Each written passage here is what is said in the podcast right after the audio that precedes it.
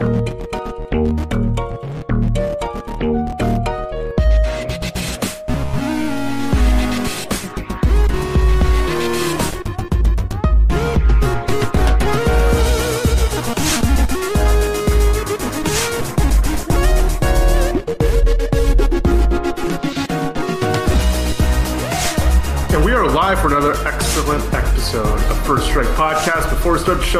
sponsor, FaceToFaceGames.com, the number one place to get your Magic the Gathering singles.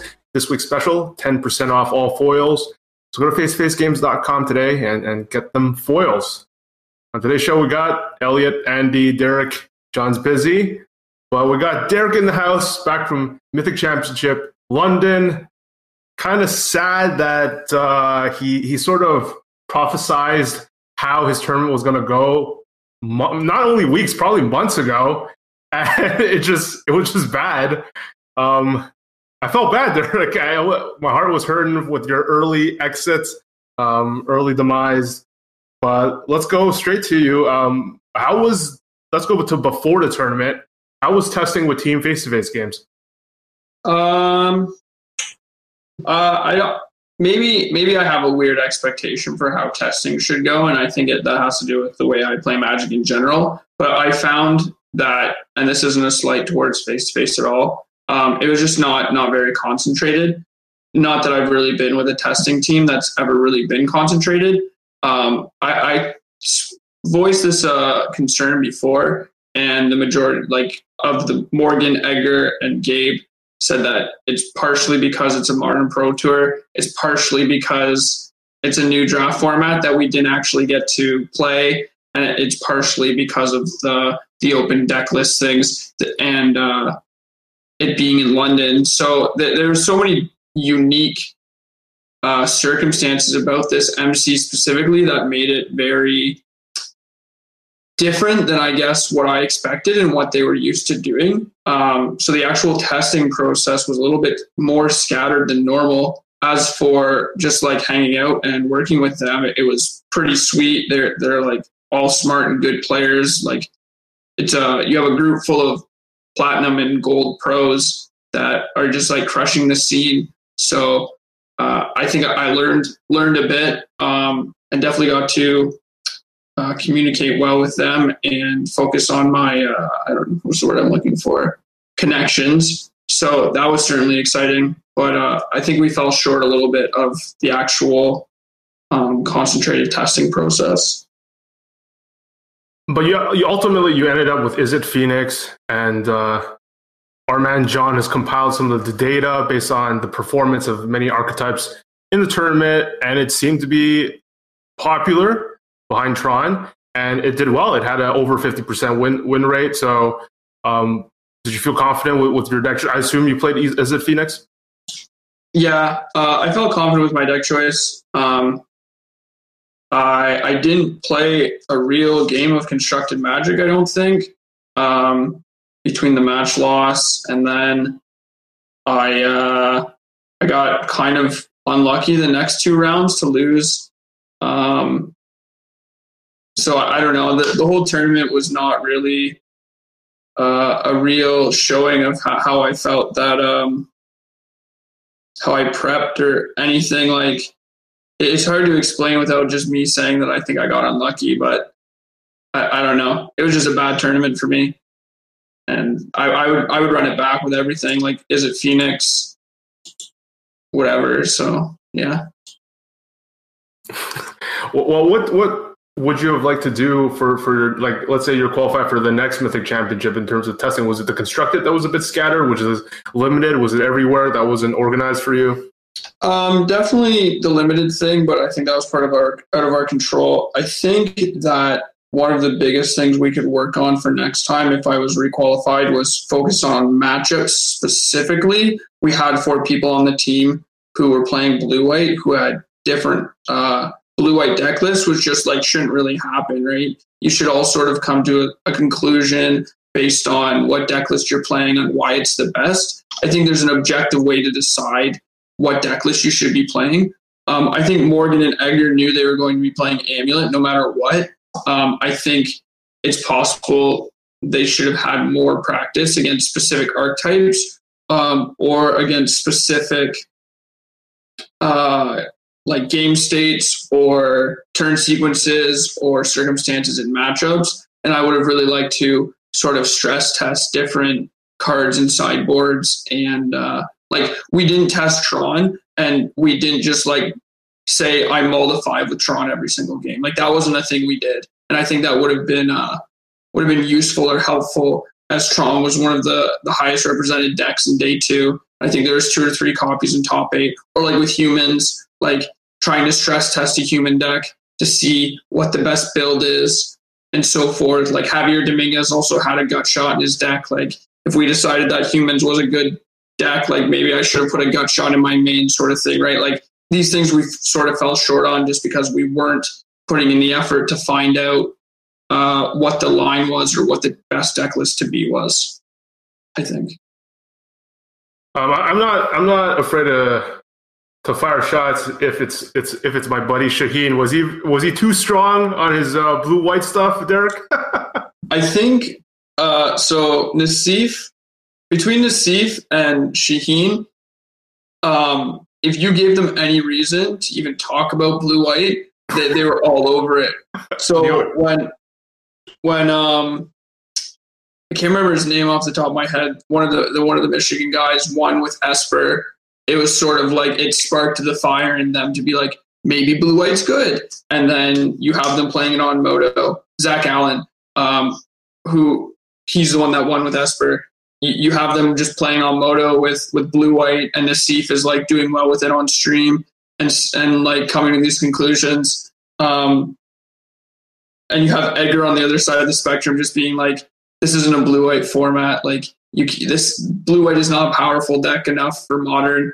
Um, but between like Nassif and uh, Shaheen, they were just like deep down the rabbit hole playing blue white. And credit to them, like I think Shaheen ended up doing okay, but I think uh, Pete and uh, Pete definitely said he wouldn't play blue white again. I think for the next one that he's qualified for. So I, I don't know how they con themselves into playing blue white, but whatever. yeah, yeah, he had a good start. Even got either a deck tech or an interview. I don't remember after on uh, near to tell, end or in the middle of day one, as he had, he had gone off to a good start. Uh, Shaheen, that is, and um, I was I was happy for him expect him to play blue white, of course. Um, so I'm looking at uh, the graph that uh, John was was kind enough to uh, make for us. Uh, Cheerios number one win win percentage, uh, number two Ad Nauseam. Of course, like two people were on Cheerios, so so that doesn't really mean much. Uh, it just means a lot more when a lot of people were on it. So like humans doing overperform, doing really well with uh, quite a few people piloting it. Uh, like you mentioned, Derek, like uh, who, who knew humans might have been a, a big player, and uh, we had is a Phoenix up top. So looking at this stuff, Elliot, what, what does this tell you about uh, what happened in terms of modern? Uh, in terms of modern, I think it was pretty much what we called on the show in the weeks in the weeks leading up, and um, I don't know if anything really came out and, and shocked people. I wouldn't think. I think that the Mulligan rule proved to be like you know pretty tame. A lot of people were saying it's the end of days when they announced the the change for the Pro Tour, saying that all the degenerate decks are going to crush. And you know, yeah, Cheerios had a high win rate for the couple people that played it, and Ad Nauseam was up there again with eight pilots and like a 62% win rate, which is you know very good, but just not not a large representative uh, sample size. And I, you know, it probably speaks more that uh, Cheerios and Ad Nauseam were decks that people leapt to when the rule change was announced. And the fact that you only ended up with 10 pilots between the two decks is probably pretty telling of people's testing leading up towards the event. That these degenerate decks trying to abuse the Mulligan rule really aren't what we're going to be seeing in modern if the rule does come into effect. And I, I think it will. I think the rule is like totally fine. I think, you know, maybe there's a cost to be paid in vintage, but who really cares? Uh, and for the other less powerful formats, you know, maybe Legacy has some issues with it. Again, I, I personally don't really care, but Modern and Down it seems great. Um, and in terms of the results, again, the decks that try to abuse mulliganing Cheerios ad nauseam, the Chalice of the Void Eldrazi decks, they just like didn't perform. They didn't have uh, the same success that decks that tried to just improve the quality of a five or six card hand did. You know, you look at the deck that won humans and some of the other decks in the top eight, like Tron, is when you get down to a five card hand, there's a really big difference between, you know, if you can just change one card. A human's hand with two spells and three lands on five is like is is very bad. No one, no kidding it. But you know, if it's three spells and two lands, all of a sudden you you know you have a game plan. You're cooking. So I think that those are the decks that really gained the most from this, and it kind of went under the radar, at least in the public eye, until now. And uh, I think, I mean, I believe the results show it. It won the Pro Tour. Uh, on the subject of of uh, the the mulligan, it, it, was interesting to see different people have different um, opinions, different pros, notable pros. Uh, it seemed like Ari Lax wasn't impressed with the rule, but then we had Ben Stark, uh, who had this tweet um, in a shocking twist after playing with the London Mulligan for two days in the MC and only confirmed what I had or, what I already felt the past month. This rule is amazing. This rule needs to be permanent and put on arena immediately. I don't want to play one more game without it. Uh, and I talked to my my good buddy Alex Hayne, who ended up top fouring the MC, and, and he, he felt that in limited, he won a lot more on mull to five and, and saw other players uh, winning more on mull to five. So a lot more uh, games were played.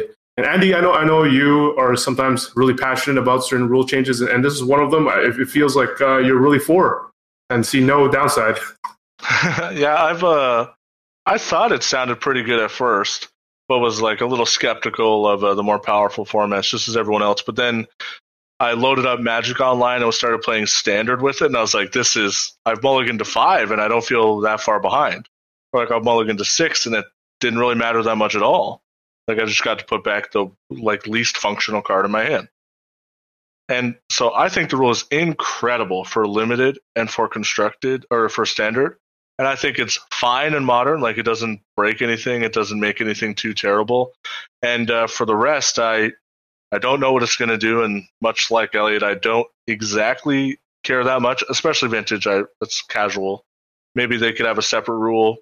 They already have restricted cards and weird rules, so maybe it's like more okay to have a weird rule for that format. But uh, I think overall it's awesome. It's a very good change to me. I think more games of Magic get to be played, and if like the major downfall is that more people choose to play Tron, that's okay. Derek, as someone was playing in the tournament, uh, what's your opinion about the mulligan rule? Um, I think the mulligan rule was really good. Um, uh, played it on Moto for a bit. I think it makes um, makes the game a little less random, and it, it obviously makes uh, your decisions matter a lot more. So when you do mulligan, it's it's a lot more up to your decision to make the right choice compared to how your cards lay out and how, like what you're scrying to the top. So maybe like I, it came up and this also with the, the deck list thing i think was pretty unique. Playing phoenix like there's a couple times i mulliganed i kept i mulled the six and there was like the two cards i could push was bolt or surgical and like more often than not bolt is better than surgical. But keeping the the surgical if i'm playing against dredge or if i'm playing against um some other graveyard deck like it's, it's really important to know that. Whereas if the top card is uh like surgical or the top card is lightning bolt like it, it changes how your your game actually plays out. Um, and i think that making that decision uh, adds less randomness and adds more skill to the actual game. Um, and i do know that they let us know that for barcelona they will be using the london mulligan rule again um, to try to get more data. They sent us an email before um, london saying that they would be doing it for both and then uh, seeing where it goes from there. And I don't know if the people at home saw, but during the matches in the actual MC, they had these little pieces of paper that um, that was you're supposed to write down who went first, who went second, how many times you mulliganed, and who won the match on the player draw. So you'd like write down both players' names, circle this person went first, uh, won game one, lost game one, or lost game two, one game three sort of thing, and then how many times you mulligan on each each game. So they, they're they're doing a series of things to collect data and try to figure it out. Um, yeah, I, I hope that is good enough. I, I really like the rule. I hope they continue with it. Um, what are you if, if you were qualified? If Barcelona was tomorrow, does does that change? Uh, does the tournament change your willingness to just bring old reliable? Is it Phoenix? Uh, I mean, if it was tomorrow, I would just bring Phoenix. Um, there will be an entire like Modern Horizons. I think will be out by then, and um, like I, I think that this set really affects Modern currently, specifically with the London Mulligan, um, which is I think something we, we might get to later in the show. So if it was tomorrow, Phoenix. But even for the MOCS, like I don't know what I will be playing in modern because of the cards that have been added to the set. I was going to wait a week or two to figure out to see if they were going to say anything. I, I know the MOCS is uh, the Vancouver uh, Mulligan rule, which is the Scry effect. So there's no, hopefully, no shenanigans there. But I do know there are some cards in the new format, specifically like three mana Saheeli, that a lot of people have been talking about. Um, coming up in, for for specifically is, is Phoenix deck. So yeah, if it was tomorrow, I'd bring Phoenix. Barcelona, I don't know. It's hard to say. To wrap up, uh, your your I mean to to wrap up part of this uh, the the modern talk. Um, you know, this Twitter account was uh, really interesting. Uh, tweeting out, "I'm quitting Magic."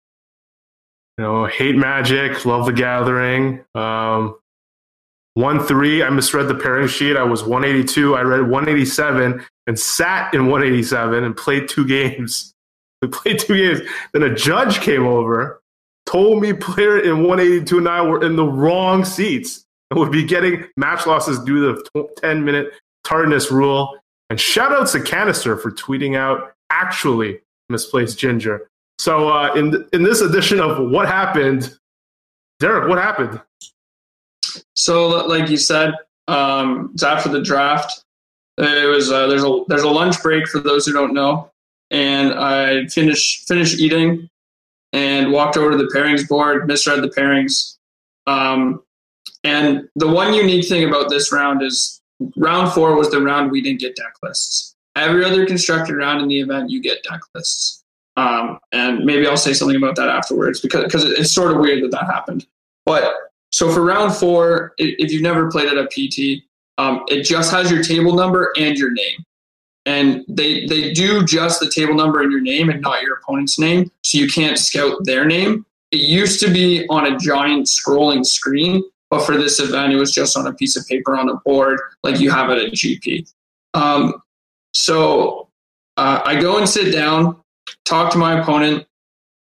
Normally, once again at a GP, uh, you see your opponent's name and you say, "Oh, you're this," or "Hi, I'm this. Nice to meet you." And it, like sometimes you'll be like, "Oh, my opponent's supposed to be named, I don't know, Elliot." And it's like, "Oh, well, I must be in the wrong seat then." And you go back and you check. There was no name, so you didn't know. Not only that, but when I was sitting in this spot, nobody had come to say anything. Like sometimes when you sit in the wrong, I've sat in the wrong spot at a GP before, and somebody would be like, "Hey, I think you're in my spot. Uh, one of us should go recheck the pairings." Nobody sat. Nobody else checked. So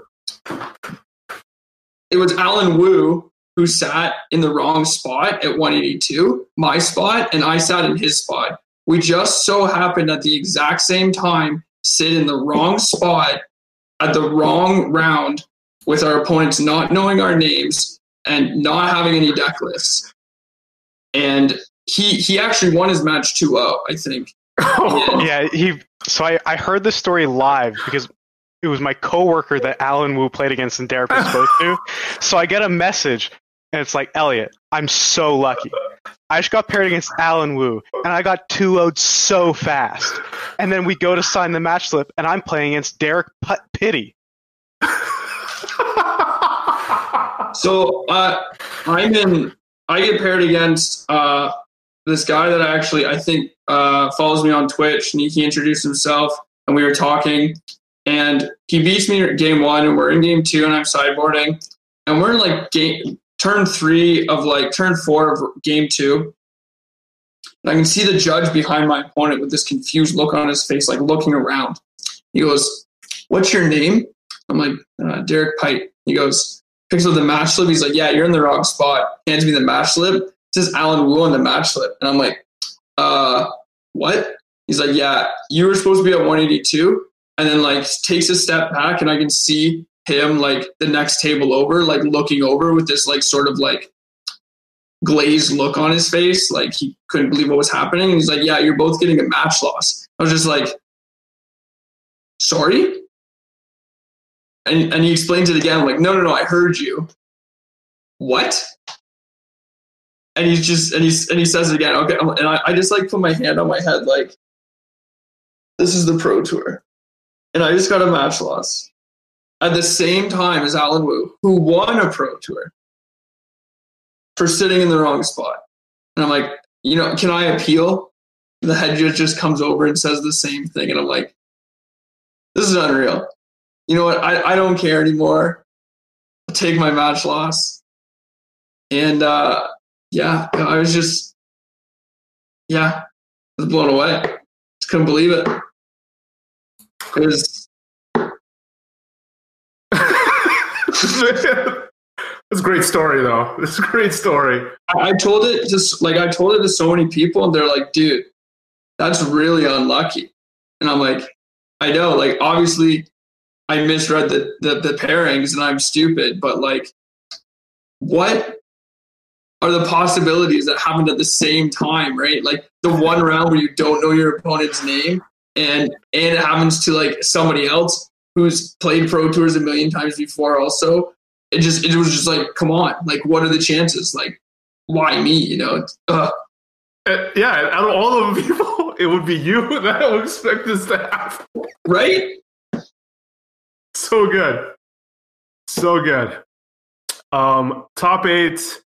I, I was I was rooting for Hayne, someone that uh, I felt like hasn't amongst uh, friends or, or people I talk with peers I felt like he actually was starting to get underrated. Um, was getting a reputation of a guy that just relied on his talent and wasn't lazy, was too lazy to put actual work, but actually behind hidden hidden from people were, was the fact that was, he's been putting consistent results. I think I mentioned was the last episode where he's been one of the top players in the world consistently for the last five plus years. It's just that he hasn't top eight, so hasn't seen the limelight and uh, wasn't given the proper attention. Just was always just this close, missing worlds because of some tiebreaker. So uh, it was really great to ha- see him have a great start, which he hasn't had in a while. And I felt uh, that I was pretty confident that he was going to close uh, or get to uh, get to the top eight once he had that good start, and he managed to do that. Uh, though it was kind of tense hearing that he was up against Shift in his first win and in, he lost with Tron and then he went up against, uh, I believe it was Hardened Scale. I think Elliot said it was Hardened Scale, and the, the matchup wasn't that great. It was like 40 60 according to, to Elliot or John.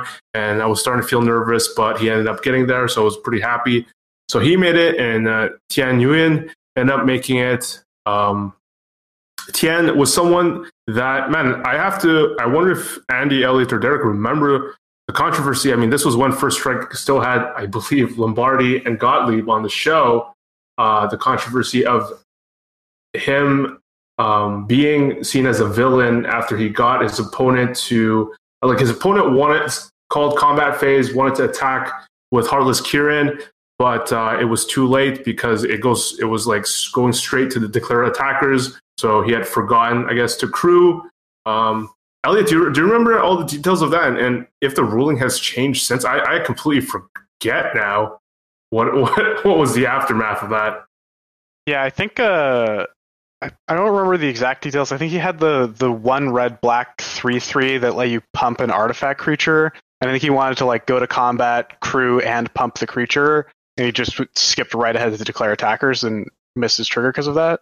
Yeah, it used to be um, if you said combat, it was assumed that you were skipping through pre-combat, uh, which is like when people like to use cryptic command, etc. And that's when that triggers. But if Heart of Kiran's not a creature in that phase, uh, the three three has no legal target. So a, what his opponent wanted to do was put the trigger on the stack and crew Heart of Kiran, but you can't do it in that order. Um, so not only did he not understand the order, but he misspoke in what he wanted to do. And yeah. Yeah, I also know that there was a language barrier involved. I think his opponent would like spoke Spanish primarily, didn't didn't speak English fluently, so I thought it was an issue. Um, but they have changed the rule. It was definitely relevant uh, for when we have vehicles and standards as big role players. Um, but now, if you say go to combat, you're in declare, you're you're in beginning of combat, not declare attackers. So you still have the chance to crew your vehicle, and you don't you don't get got by that as much. And I think it's a positive change, but happened years ago. So I, remember like the the public was, and I had just released, I had uh, published Thien a Thien article because he he was known to play Scape Shift for a long, long time and having success with it. One of the um, it, it, he's one of those guys. Like when you're known for a certain deck, he was one of them. And he wrote me a deck guide. He was crushing, I believe, a bunch of tournaments, whether it be SCG or the GP. Then this happened, and a lot of he, he got a lot of uh, bad public attention, made to be seen a villain, and now he wrote an article and he addresses. Um, he talks about his tournament, but addresses this, and it, it's kind of cool to to get his take on it. And he said that like he he hasn't given people his side of the story, and this was uh, PT yeah PT Dublin, and I, I encourage everyone to check it out. I mean, it caused him to have to step away from the game, and I couldn't blame him for that. And then he's uh, made it back, uh, sought out professional help, has a therapist now, and I think it just sounds like from reading uh, the article and Andy read it too that that he's in a good place right now, and I'm thrilled. I'm thrilled for him. Um, yeah, Andy, you got to check out the article, right? And he just disappeared from the room somehow. Uh, completely thrilled for, for Thien. And of course, he played Scape Shift and, and ended up top eighting, losing in top eight. Andy, Andy, I was asking you, you, you, you read the sorry. you read the article too, right? Yeah, I did read the article, and, and it's an awesome article, really well written, and I think he really uh, is really honest about uh, the events that transpired. And I can speak from experience as someone who's uh, I've, I've angle shot before in the past, and uh, it uh, I've completely changed from that. And I think uh, sometimes you kind of need to to to see why what you're doing isn't okay, even if it's within the rules. And uh, sometimes it comes from there. You just kind of change your attitude towards everything. And I've feel like that that happened with myself, so I can really feel his story. Right. I'm just gonna read like a, a touch about it. I was playing to be undefeated at a pro tour. No win comes easy. People were telling me how I was despicable and how they would never do what I did at a Friday Night Magic. Of course, I wouldn't do that at Friday Magic, but I was playing for player statuses and invitations. And, and I invite anyone go check out his piece. It's actually an awesome read. Um, and of course, the, the big news was after the top eight, after my man, Alex Hayne, drew with Yuya Watanabe, one of Andy's favorite players um, ever. Uh, we found out some unfortunate news. And, and Andy, what, what happened?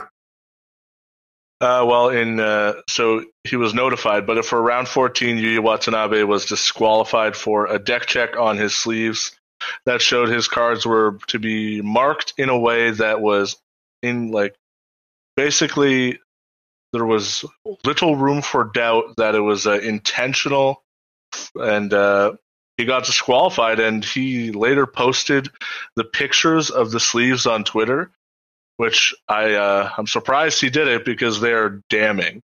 They are it looks like he put his nail and pressed on it and pressed on all the corners and then pressed a different corner for different tron lands and it's uh a horrible thing to see. Uh, one of my favorite players, someone you look up to because they're fantastic, incredible results. Just uh, almost like there's so little room for it to be anything but cheating. It's to say that it's not cheating, you have to like grab at some really loose and like loose uh, straws there because it's just it, he cheated. He almost certainly had cheated to the point where it's almost impossible to say that he didn't cheat based on the evidence. And it sucks because he's one of my favorite players ever. Really looked up to him. I loved how uh, humble he seemed. His Hall of Fame speech was super emotional for me. I loved it, and it made me feel a lot of things because of how much I love Magic, and he talked about that. And it sucks just to see one of your heroes just not be uh, so good of a guy. But Elliot, like if they're marked, how do, how do you suppose one uses that information to cheat? Uh, so I think especially in a deck like Tron, there's there's a lot of uh, of like really simple ways to explain it, which is just like if you can look at the top card of your deck and know that it's an Urza's Mine. If your hand has a power plant and a Sylvan Scrying and an egg to crack, you know that you want to crack the egg right away to cast your Sylvan Scrying to draw the, the different Tron land. But you know, if you're in a situation where you know maybe you have a mine already, you see there's a mine on top, and you have the option to cast a Sylvan Scrying first, then you don't want the duplicate Tron land. It, so if you if you have the information of what Tron land you're going to draw, then I think it it gives you a big advantage. And you know, I don't think anyone is saying that you know with you use bent corner sleeves, he's necessarily stacking his deck and you know manipulating it to make sure he's drawing the right one. But it's just the little advantage of knowing what Tron land you're going to draw, when you're going to draw it, help plan out your turns ahead, and just gain that advantage. It's the same thing where you know maybe he's deciding between Ancient Stirrings and Sylvan Scrying. If he knows that he's going to hit a Tron land off Ancient Stirrings, then he should do that first because then he gets to guarantee the third piece off the Sylvan Scrying. So it's definitely not a good look. uh, Derek, what was the reaction there in, in real time? It was um, it was weird because I didn't, I didn't, I wasn't, I didn't notice until I think it was John or uh, Andy posted in our own group chat while I was standing in front of the the stage, if you will, and they were they were trying to announce um, the top eight, and it, it's very weird if you've ever been in uh, at a pro tour and you're watching them announce it. They have everything organized. They move all the the feature match tables. They move all the chairs. They have people line up in front. They they tell them to to come around back into the sort of uh, the shielded area, and and Marshall's about to do the top eight, and then Shion runs over and sort of like tells him and gives him a piece of paper and says that he's been disqualified and that somebody's going to be squeaking into eighth. Um, and, and, it changes everything. And, and Marshall's like, oh, well, it was clean cut 30 seconds ago. What am I supposed to be doing? Like, do you want me to hype this up? And like, they're not talking about how, how they want to do it and how he wants to talk about it. Cause like, obviously it's a, it's a controversial topic specifically for it to happen in like a matter of minutes or seconds. And, um, it was weird. Like on the floor, you could see that people were talking about it and sort of like thinking about it. But like most people, uh, I remember Marcus, who was on the show before, like called me over. He's like, "Hey, like read this." And I'm like, "Yeah, I, I know." Somebody sent me a message. He's like, "That's insane!" And he's standing with some of the other uh, Vancouver guys, and they're just like, "Just like can't believe it either." Like it, you're just blown away. It's uh, you saw like I saw Yuya on the floor earlier. I saw him playing his matches. I saw him in the event, and he played against uh, I think it was Mark Jacobson round 13 or something. And Mark posted on Twitter like uh, I lost to him, and he he got platinum, but he lost his winning into Yuya. And it's just you're like you're thinking, what if he didn't cheat, or what if I got him that, or all these different things, right? So you just have all this emotions and people like reading this in, in real time and then you see the announcers talking about it and like uh, Sperling walks out on stage in eighth with like this look on his face and you felt that you know it was it was wild. I think I, ha- I hope I have it on video. My GoPro was almost dead when that was happening so I'll have to check the, the video but yeah it was wild. It was insane. I, I was kind of surprised how how fast um, some of the savage tweets were. Like Nassif almost right away, top five all time, looking a bit roomier. I was like, oh, holy shit! That uh, supposedly that that tweet he was going to say something else, and then Edgar Edgar said that one, and Nassif was like, "Oh, that's a good one," and uh, yeah, that that one was good though. We, I was in the Uber back, and I'm like, "No way!" Nassif tweeted that. And We got back to the Airbnb. It was, it was, yeah, it was a good one. I think a lot of us were like, ah, it's probably going to get deleted soon, but no, no, it wasn't. Uh, yeah, I, I screenshotted it for sure. I thought it was still was going to get deleted in a few minutes. Um, it, it's interesting. Uh, there's there's a lot of um, debate over like what the the whole people are comparing the Yuya and Owen situation stuff like that. Um, it is sad that the uh, overall sad that uh, two MPL members gone dropping like flies. And uh, but it opened the door for someone awesome, and, and Autumn Burchett takes uh, took Owen's spot, right? If I'm not mistaken, yeah. And then uh, don't know what's going to happen to to Yuta's spot and stuff, uh, if anything. Um, man, I mean, at this rate, at this rate, Derek's going to get in the MPL. So uh, something that I thought was interesting about it was that like the openness that like Rich Hagon when he was explaining it during the broadcast, he just explained what Yuya did, explained like exactly what was with the cards, and basically explained that it was almost certainly cheating.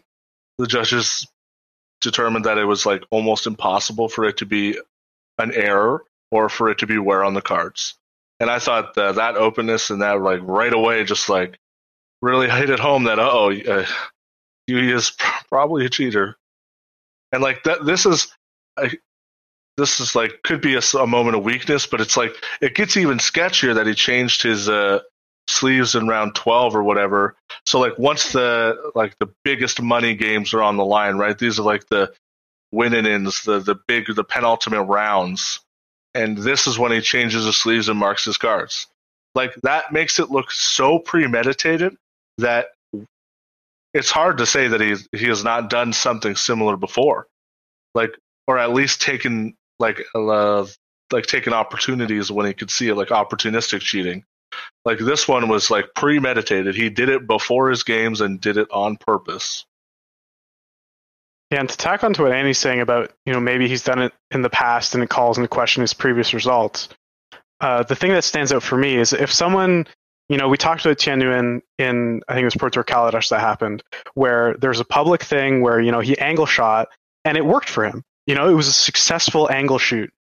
You know, he got the ruling that he wanted, but instantly everyone labeled him as an angle shooter and knew that he was sketchy. When you mark your cards like Yuya was doing, or Yuya did, it's very possible he's been doing this for years. And if you don't get caught uh, with marked cards, there's no way anyone will ever know. You know, you could be a successful angle shooter, successful, you know, you could have a, a history of doing like sketchy shuffle stuff. And you know, if someone sees it once and calls a judge and they say, "Oh, you know, I'll I'll shuffle better" or something, then you know, you get a reputation. A reputation builds up. But with mark cards, if you don't get caught, there's nothing.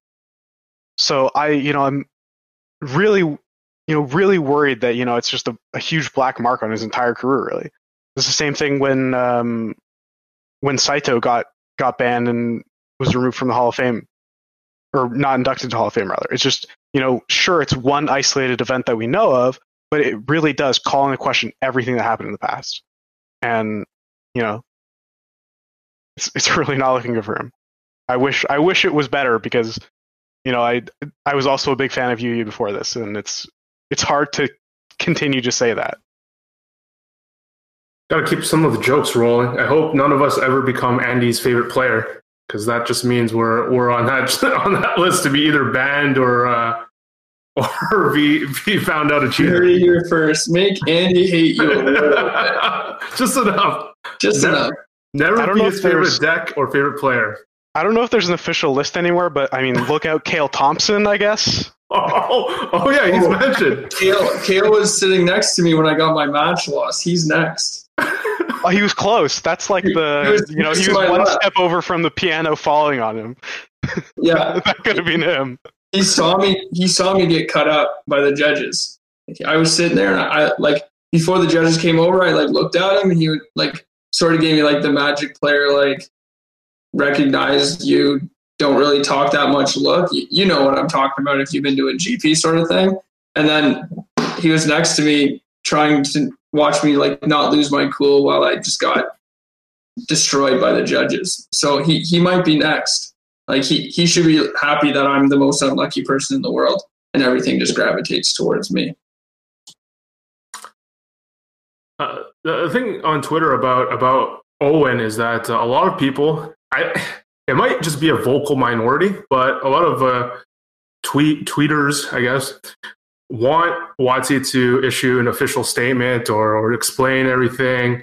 And I think when we talked about, well, I asked you guys because I'm I'm never sure about these issues about whether we deserve an explanation or not, and, and I feel like the consensus amongst us is that we don't, right, Elliot? I mean, I think in a perfect world it would be nice to have an explanation, but I think that, you know, at the end of the day, it's a really private matter. I don't think that the people who he harassed, uh, you know, allegedly really want this drummed up anymore. You know, I, I believe that what they're saying is true, and I think that, you know, we can wash our hands and be done with Owen Turtenwald. I, I you know, I don't want to say let's cut the segment short and not hear from the other guys, but, you know, I, I'm kind of over it. No, I'm, I'm with Elliot here. Yeah. Yeah, I love the people uh, who are like, they're like, oh, I see that Owens removed and Autumn's in. Why don't they just give us a statement? They've already figured it out. I don't know what they need this statement for. Like, you know what happened.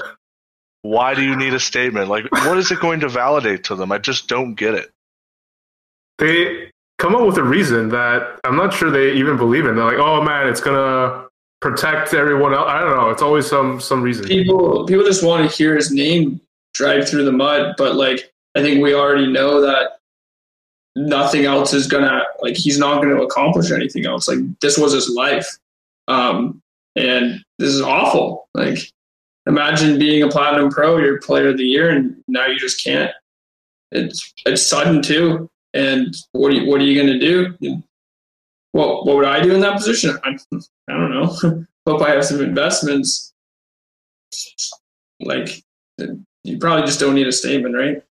Yeah, the unfortunate reality of being a professional Magic player is that you're sort of obligated to have all your eggs in one basket. There's not really a safety net for professional Magic players, and you know, he, I don't think WotC's going to make a, a statement just on the fact that there's maybe legal repercussions for them. Maybe they they can't say anything definitive about the allegations against him.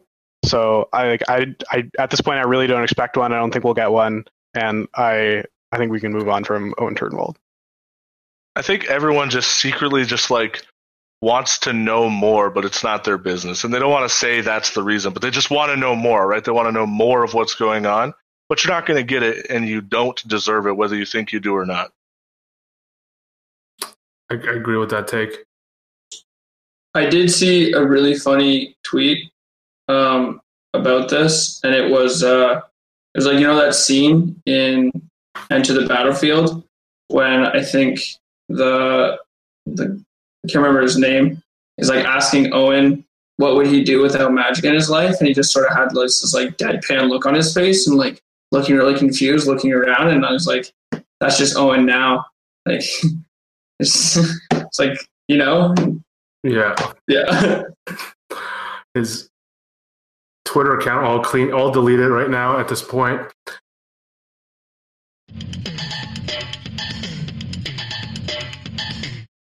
Um, let's just move on uh, to War of the Spark. Top five. Um, let's review. Who won the first top five? I forget. Was it Elliot? Was it oh, Elliot? you bet it was me. I would never champ. forget that. Defending champ uh, has one title under his belt, and now we're going to crown a second champion, and it was a runaway winner. And we even put uh, Tarek in there, just in the mix because he was on the show. But uh, Andy, 59%, Tarek, 28%, Elliot, 11%, and Derek with a meager 2% the top five. It's his own vote. Allegiance. How did, how did these numbers get crunched? Uh, it's a poll. 50, 50 Twitter dog. votes. What? Shout outs to everyone who voted. And Andy's top five picks contains Priest of Forgotten Gods, Wilderness Reclamation, Growth Spiral, Growth Chamber Guardian, and Judith the Scourge Diva. I mean, Andy, what were the misses in uh, in your top five? Uh, Priest of Forgotten Gods and Judith were were big old zeros, but uh, I got three playable cards, and you guys didn't. I think Judith feels like Tajic from your other list. It's like, how could this not be played? Type of Yeah. feeling. Can you imagine just like you're showing like a new player this card, or like someone a year from now with no context, but like you see this thing, garbage. It was garbage. it was going garbage. Um, Derek also had Judith, and uh, okay, so let, let's go straight to the top five. Let's start with the newly crowned champion. What do you got for us? Top five War of the Spark constructed cards. The champ is here. Um, I actually found this to be very hard, and so I, I messaged Elliot after I had hedged it out, and was like, I was like, man, did you find this really hard? He's like, nope. I was like, uh oh. And then I asked Derek when I got into the hang. I was like, hey, did you find this hard? He's like, nope. I'm like, uh oh. All right, so uh, I'll start with one that uh, is near and dear to my heart. It's one of my favorite cards in the set. is a Blast Zone. So for people who don't know what it does, it is a it uh, enters the battlefield with a charge counter on it. XX tap, put X charge counters on Blast Zone. Three tap sacrifice Blast Zone. Destroy each non-land permanent with converted mana cost equal to the number of charge counters on Blast Zone. So this card is just very good in the, the new Simic Nexus decks or anything with Wilderness Reclamation because getting to power out that kind of ability on a land is just extremely powerful. And being able to answer any kind of permanent is just a big slam dunk for that deck. And it also could see uh, other play in other formats. It's a powerful card. Like Engineered Explosives is, I don't know, $100, or at least it used to be. And this thing is, is obviously quite worse but it is a land, so the low cost is there, and it doesn't come into play tapped, which I couldn't believe. So like that's pr- a lot of good things going for it. Uh, let's go with the next card, uh, Gideon Blackblade. So Gideon is as long as it's your turn, Gideon Blackblade. It's a four-four human soldier creature with indestructible that's still a planeswalker, and it has abilities. That's not it.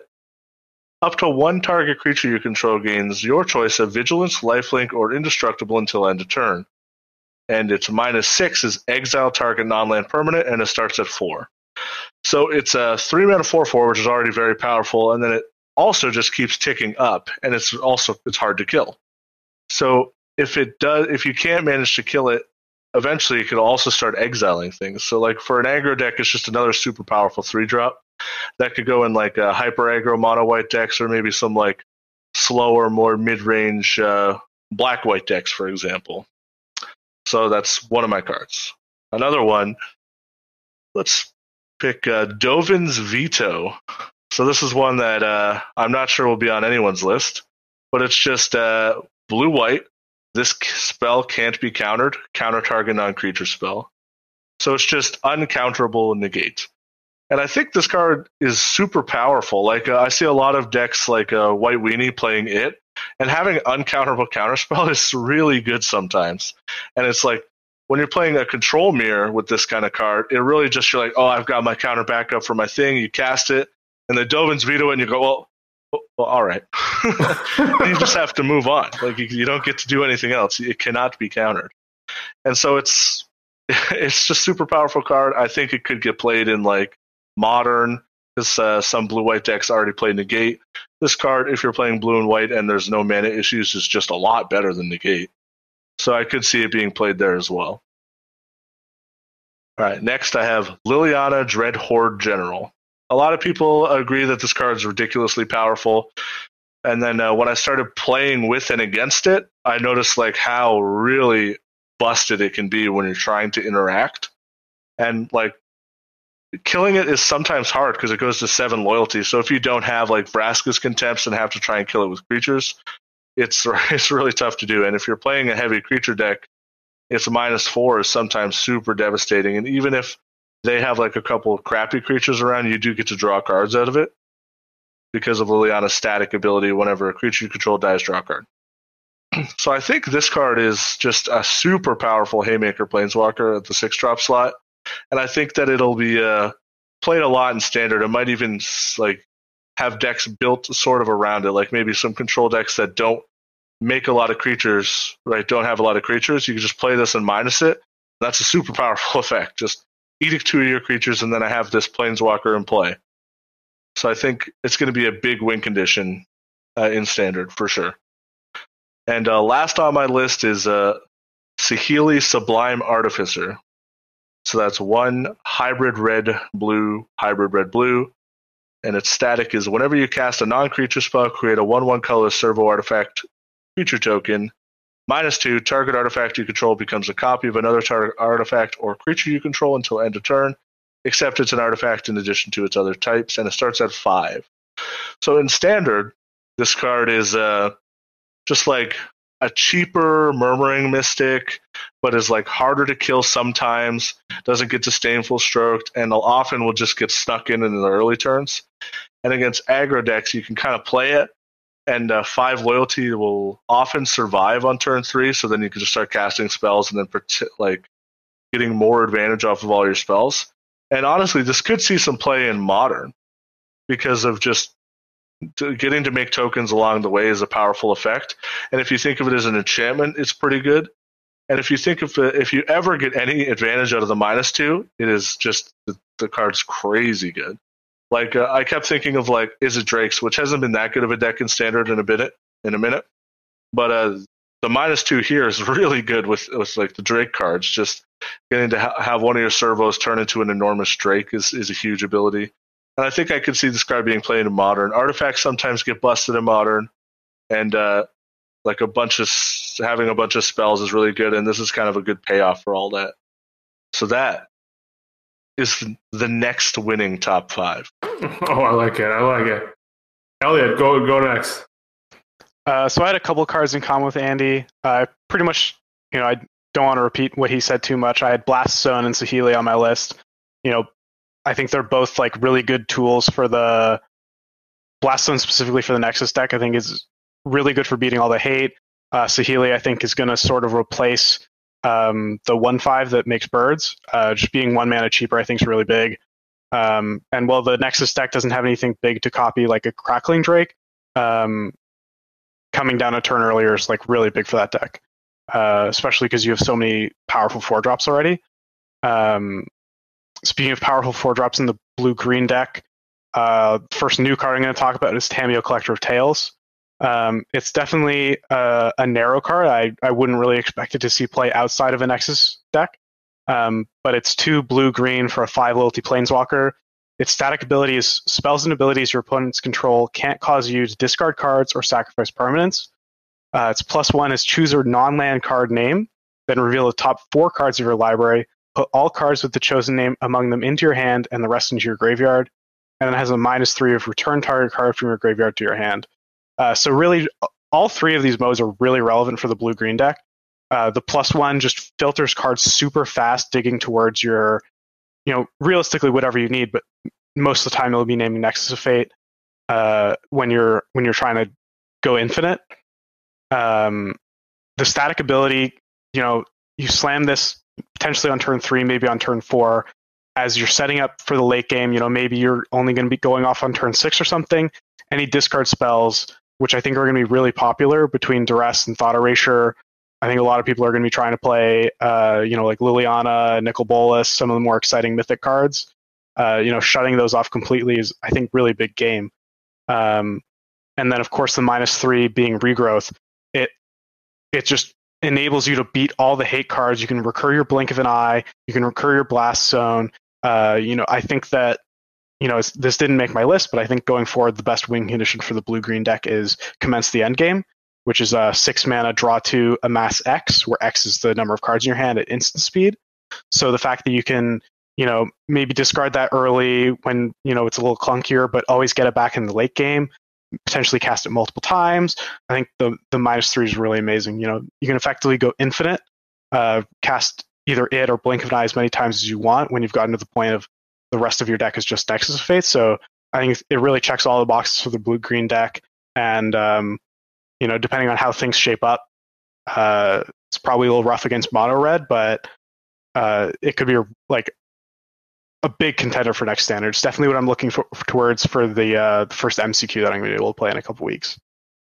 Um, my next card's Finale of Promise. This is X red red for a sorcery. Lets you cast up to one target instant and or sorcery card from your graveyard uh, without paying their mana costs if they cost X or less. Uh, and then if you if X is ten or more, you copy those spells twice.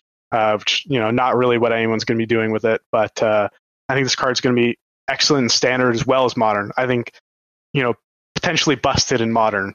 Um, the fact that you can pay three mana in the the blue red phoenix deck, cast like Thought Scour, Faithless Looting is probably your best possibles. But you know, even just sleight of hand, Serum Visions, you're casting, or sorry, I guess sleight of hand, Thought Scour, or Opt or something, whatever the mix of spells you end up getting. Um, really importantly, you're, you're casting the spells. You're not copying them, just copying them. It counts towards Arclight Phoenix.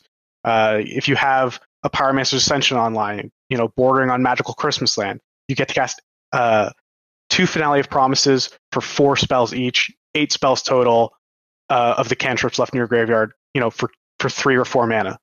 Four mana, all of a sudden you're casting Manamorphose. I think this card's busted in Phoenix. There's also some implications, you know. Uh, you pay red red, X is zero, you can cast Restore Balance or Living End from your graveyard. So another angle to the Electro Dominance As Foretold decks. You can play Faithless Looting away or Restore Balance and still cast it. Uh, so I think it has some really potential there, as well as potential in standard because you know the modern deck has Manamorphose, which is you know a free spell, uh, and now we're we're giving access to the to a one card bring back Phoenix in standard. You know, I don't know how many of them you can play. There's no you know effective way to get rid of them like you have looting in modern if you end up with a couple of them. But uh, you know, being able to top deck this or or work your way your your game plan towards this to bring back Phoenix in one shot, I think is a really big game. Um, and then my last card is Narset's Reversal, which you know I might have been stepping on my own toes, hyping up the blue green deck. Uh, this is you know really potent against Nexus of Fate. It's a blue blue for an instant. It says counter target instant or sorcery spell, then return it to its owner's hand, and you may choose new uh, sorry copy target instant or sorcery spell and return it to its owner's hand. You may choose new targets for the copy. So it's sort of reminiscent of Remand you know, pretty big tempo play to be able to bounce their spell. Uh, Remands always draw a card, but Narset's Reversal has a bit of a wider range. Maybe you're you're countering a lightning strike, uh, killing the creature. Maybe it's a chemist's insight uh, in the sort of control mirror or something like that, and you know you've you know you're plus two mana, plus two plus a card kind of thing.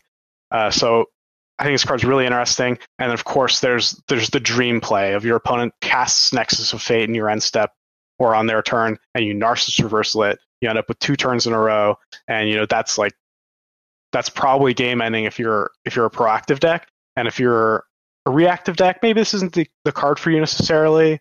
Uh, if you're like Esper control, maybe you'd rather just hard counter. But you know, a blue green mirror could definitely be decided by a single Narset's reversal. If you're playing um, maybe Phoenix, you know, maybe you have the hour plus reversal, you've cast your three spells for just three mana, something the Phoenix deck has trouble with, and now you have Narset's reversal up, and you know the the blue green deck can't win. Uh, so I, I, think it's I think it's a little more flexible than I'm maybe giving it credit here for. I think we'll see play um, outside of strictly for the blue green deck, um, but I, I think it's really powerful. So that's that's my five, and you know, I I, I really let I let people down last last set. I'm I'm ready to take back the crown though. All right. Now, Derek, are you going to get more than two percent of votes this time? What's what's your five, or is that any different? Uh, I probably won't get more than two percent. I'm pretty sure all the viewers hate me, but that's okay. My five are uh, Tamiyo because I think it's really good in the blue green Nexus deck, specifically against cards like uh, Duress. Um, I think that Tamiyo is one of the only cards in that deck that I'm worried about. Um, as somebody who probably won't be playing the Nexus deck, I feel like you're trying to beat the Tamiyo uh, more than you're trying to beat the rest of the deck. Um, the Tamiyo is the glue that holds the deck together. I have Ugin because I think Ugin is one of your better top ends. It draws cards and kills any permanent that has a color. So I think that's just very powerful effect and it slots into any deck.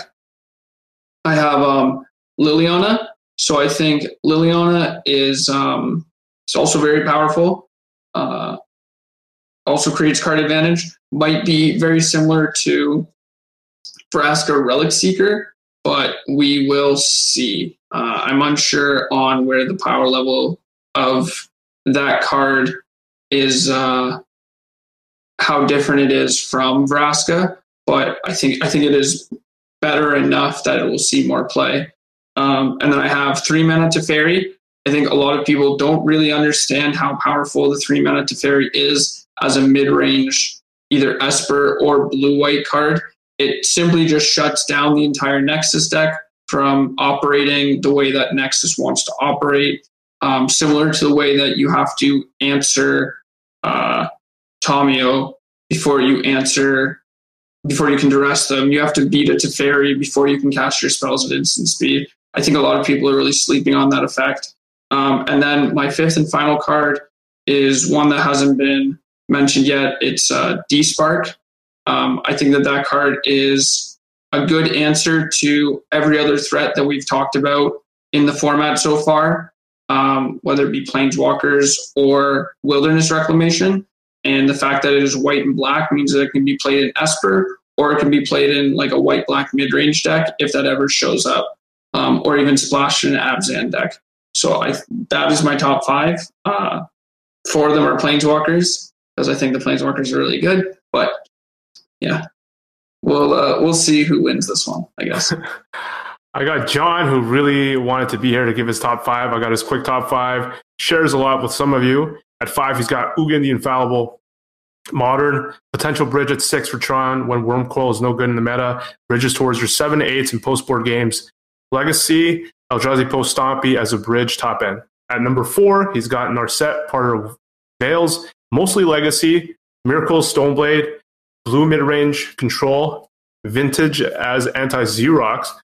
At number three, he's got Teferi, Time Raveler, as uh, Derek does. Modern traditional blue white X control versus control mirrors can also spawn Esper decks with upkeep discards. In Legacy, Miracles, Esper Stoneblade, potentially combo with Splash Disc. And number two, he's got Neoform, potentially extremely abusable, already spawning turn one, two kills. Archetypes like Green Brand, two mana for this effect is worth the build around. And then number one, Karn the Great Creator, true multi format all star, modern for Tron as a slightly differently built build with the sideboard bullet package, Whir Prison, Legacy, and Steel Stompy, Painter, Eldrazi Post, potential in vintage. That, my man, is the Underground Kings top five. And this will be his first entry in the top uh, top five competition. I wish him luck with Andy, defending champion. And with that, we are heading closer and closer to the first one of the first MCQs, especially the first one that we are hosting here at Face to Face Games Montreal, May 11th at the Sheraton. Definitely register.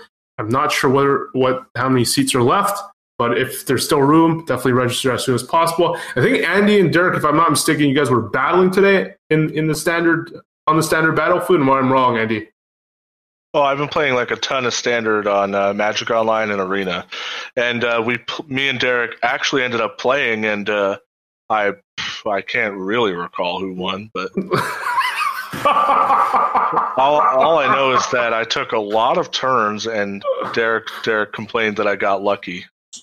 You had three wilderness reclamations in game three. You had five in, the, in that game. Yeah, you, you didn't put them in his deck not to draw them. Oh you had God. it coming. Oh my god. Well, oh you, you drew Llanowar Elf. Get out of town. I sideboard those out. I'm pretty sure. Well, you played one on turn one, buddy. Well, then I, I don't know what to tell I you. don't remember, but everything's luck. so you don't even you've even showed up to the right table this time, Derek, and things still didn't go your way. uh, Andy, what's the, what's the starting point you think for people uh, right now? Week zero, people prepping for uh, May 11th. Well, and I'm back. I'm back on my garbage again, and I'm just playing a lot of Simic Nexus. I think uh, Tamiyo is so good in the deck; it's crazy. And uh, Blast Zone is also a huge addition to the deck. And now the deck is in a position with Commence the Endgame that it doesn't need any other win conditions except for one Commence the Endgame. Hmm, that sounds pretty convincing. What about you, Derek? What, what's week zero like? Uh, I'm just playing green black oh, range. as expected. Yeah, Both, I, both back on our garbage. yeah. I think uh, I think as long as people are doing dirtily things, running back's fine. You just have to like like it still beats mono red. It still beats control a good amount of the time. And as soon as I figure out how to beat Nexus, I'm sure it won't be an issue anymore. Tammy was annoying though. Tammy was very annoying. I love I love your thinking though that like the cards are here, like the pieces of the puzzle. You just got to figure out the green and black answer. Everything's just a everything's just a jigsaw puzzle, and you just have to find the best mid range deck to beat the jigsaw puzzle. Elliot, what's your week zero thought? I, I assume you're going to play May 11th. Yeah, yeah, for sure. I'm already signed up, as people should. Spots are closing in, closing up. I'm sure. Um, the only match matches of Magic I've played with in this standard format have been with Blue Green. Uh, you know, kind of agree with Andy. We tend to test a lot together. I think the deck's pretty busted for, for at least the week zero deck. Maybe things will change in, in the week and a half we have before the tournament. Um, I also keep getting distracted by people messaging me like Bolas's Citadel decks, and I, I, I, keep like wanting to do that with a Wildgrowth Walker, just casting all my Explorer creatures. But I think I have the, I hopefully have the power to resist. Uh, I think there's a lot of like really sweet things you can be doing in Standard right now. Bolas's Citadel, not the least of them. I think Feather the Redeemed is also kind of cool, kind of cool, sweet deck you can be playing, but uh, it's looking like a, a Simic Nexus from me. Alrighty. All right. Uh, thank you, everyone, for joining us live on the show on YouTube. Um, shout out to all of you in there. Um, if you if you like the show, smash that subscribe. Subscribe to Face to Face Games YouTube channel as we look uh, towards adding more and more content in the coming year. Um, hit that like button, and uh, if you want to support us, go to Patreon.com/slash First Strike, or just you know, tweet out that you like an episode, subscribe to us on on Anchor. Like any of the free stuff actually helps. Like actually helps. It's not something that we just say. If you just subscribe to our podcast on your favorite Android or iOS app, it's a huge help. And with that, uh, we will see you guys next week uh, with some hopefully more awesome news. We'll talk about some of the. We'll dive into more about like the new M20 changes, how there might how you can now host pre-releases on Fridays, stuff like that, stuff we didn't get a chance to cover on this show. And hopefully we got more testing from these guys, especially Andy and Derek putting in the grind there on Arena. And uh, I might, I, might, I might drop in. I might, I might play May 11th, so uh, I might be finally getting my feet wet as well. So with that, for the for the guys, we will see you next week. Thanks, everyone.